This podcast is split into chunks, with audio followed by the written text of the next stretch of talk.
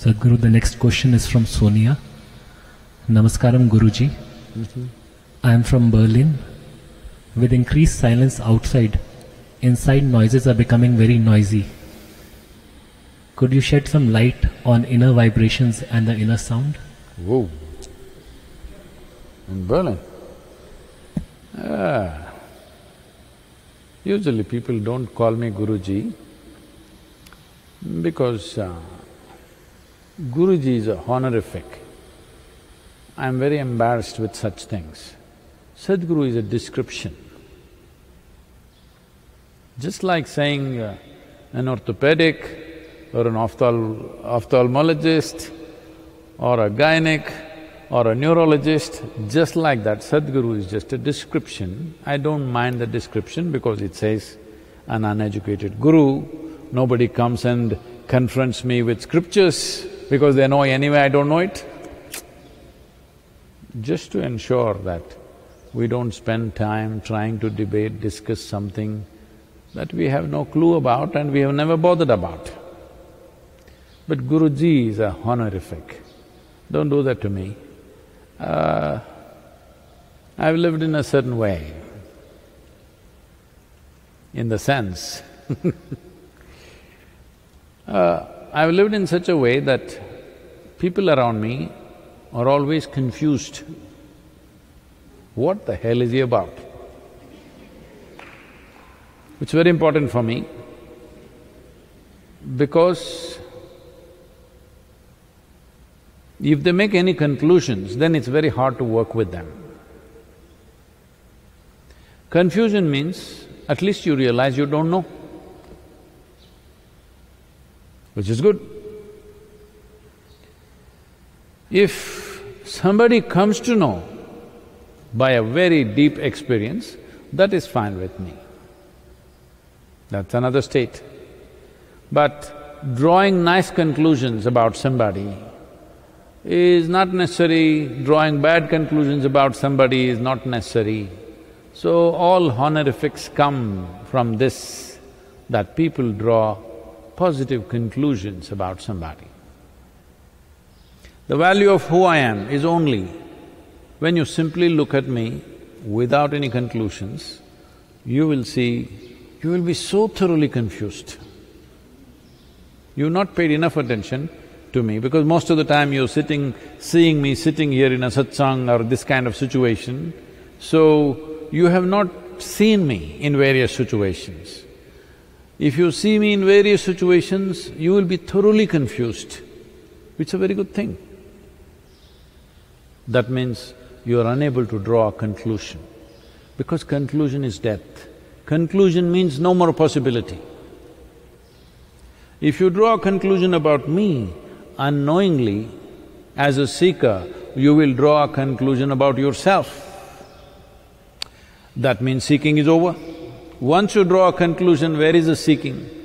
You calling yourself, a seeker is absolutely meaningless. About the vibrations in Berlin, well, outside vibrations have stopped, is that what she's saying? Oh, the automobiles are not thundering around. Well, I also like to drive and ride, but uh, it's all right. Maybe every year, we should think about this really as a world, as a generation. Every year, three weeks, no automobiles on the road, everybody stays home. Hello? What's the problem? Nothing will happen. Everybody at once turn off every damn thing in the world, like school children break for their vacation, all human beings take a break, oh, every other creature on the planet will celebrate.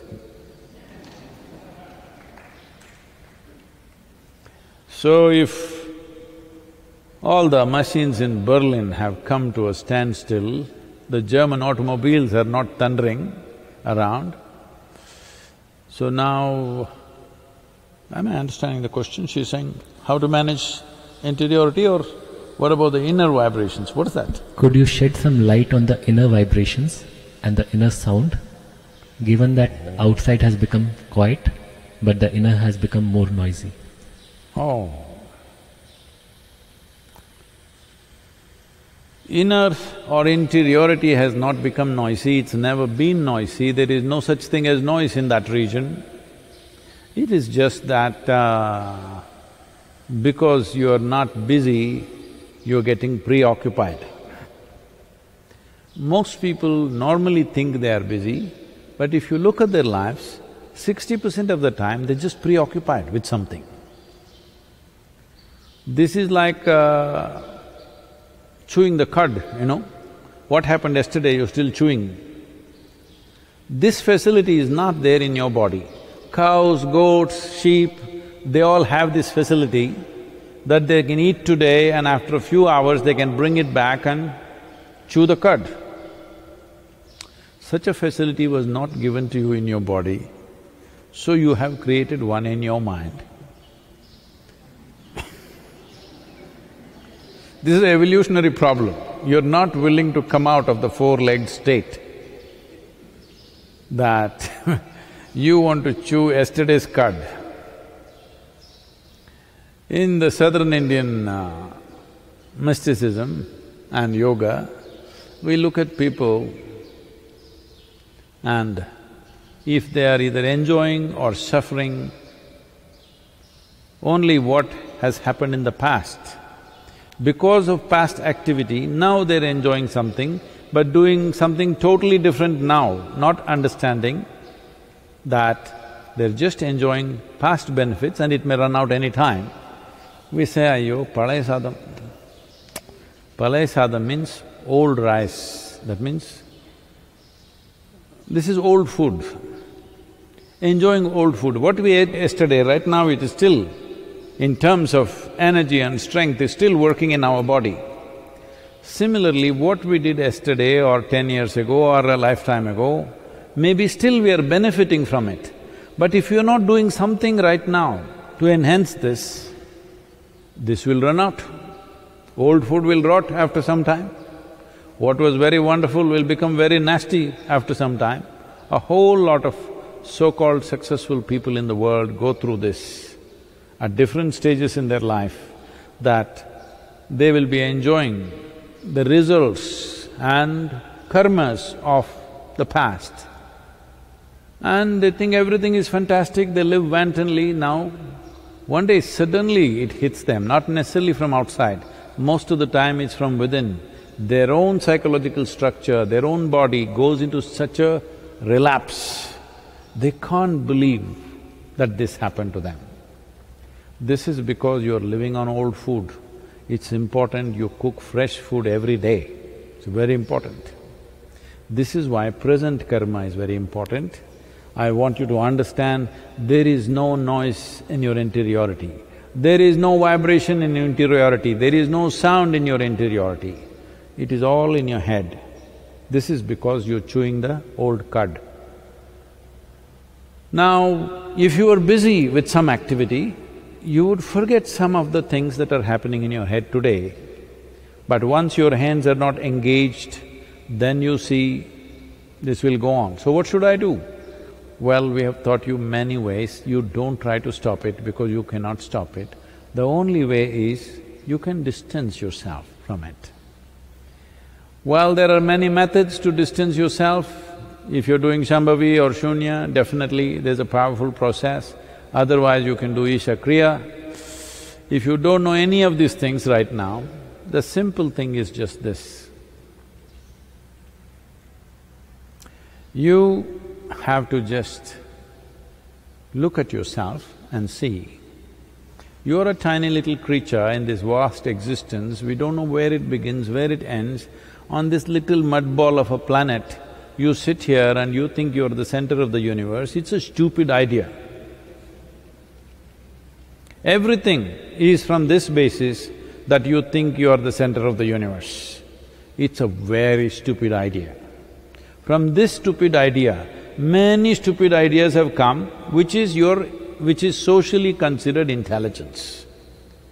So you just look at your thoughts in the context of larger cosmos, now the virus is threatening your life.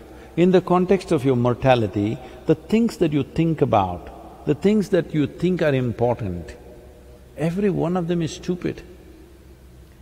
If you see your mind is, your thought, your emotion is utterly stupid, naturally you will create distance. The problem is you think it is smart. And now, when it troubles you, you want it little away. No, whatever you think it is smart will sit on your shoulder like a badge. It will not go. It will not leave you. The moment you think you are smart, your thoughts cannot leave you. You cannot close your eyes and sit if you're a very smart guy. Just know this. When you know you're a bloody fool, you can close your eyes and sit.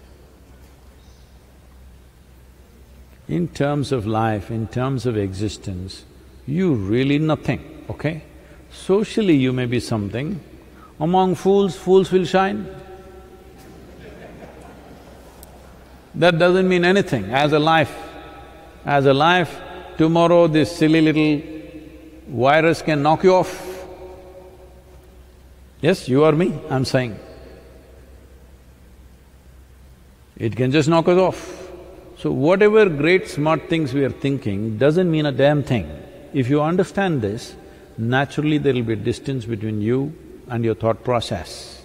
Once there is a distance between you and your thought process, it doesn't matter what you're thinking at all.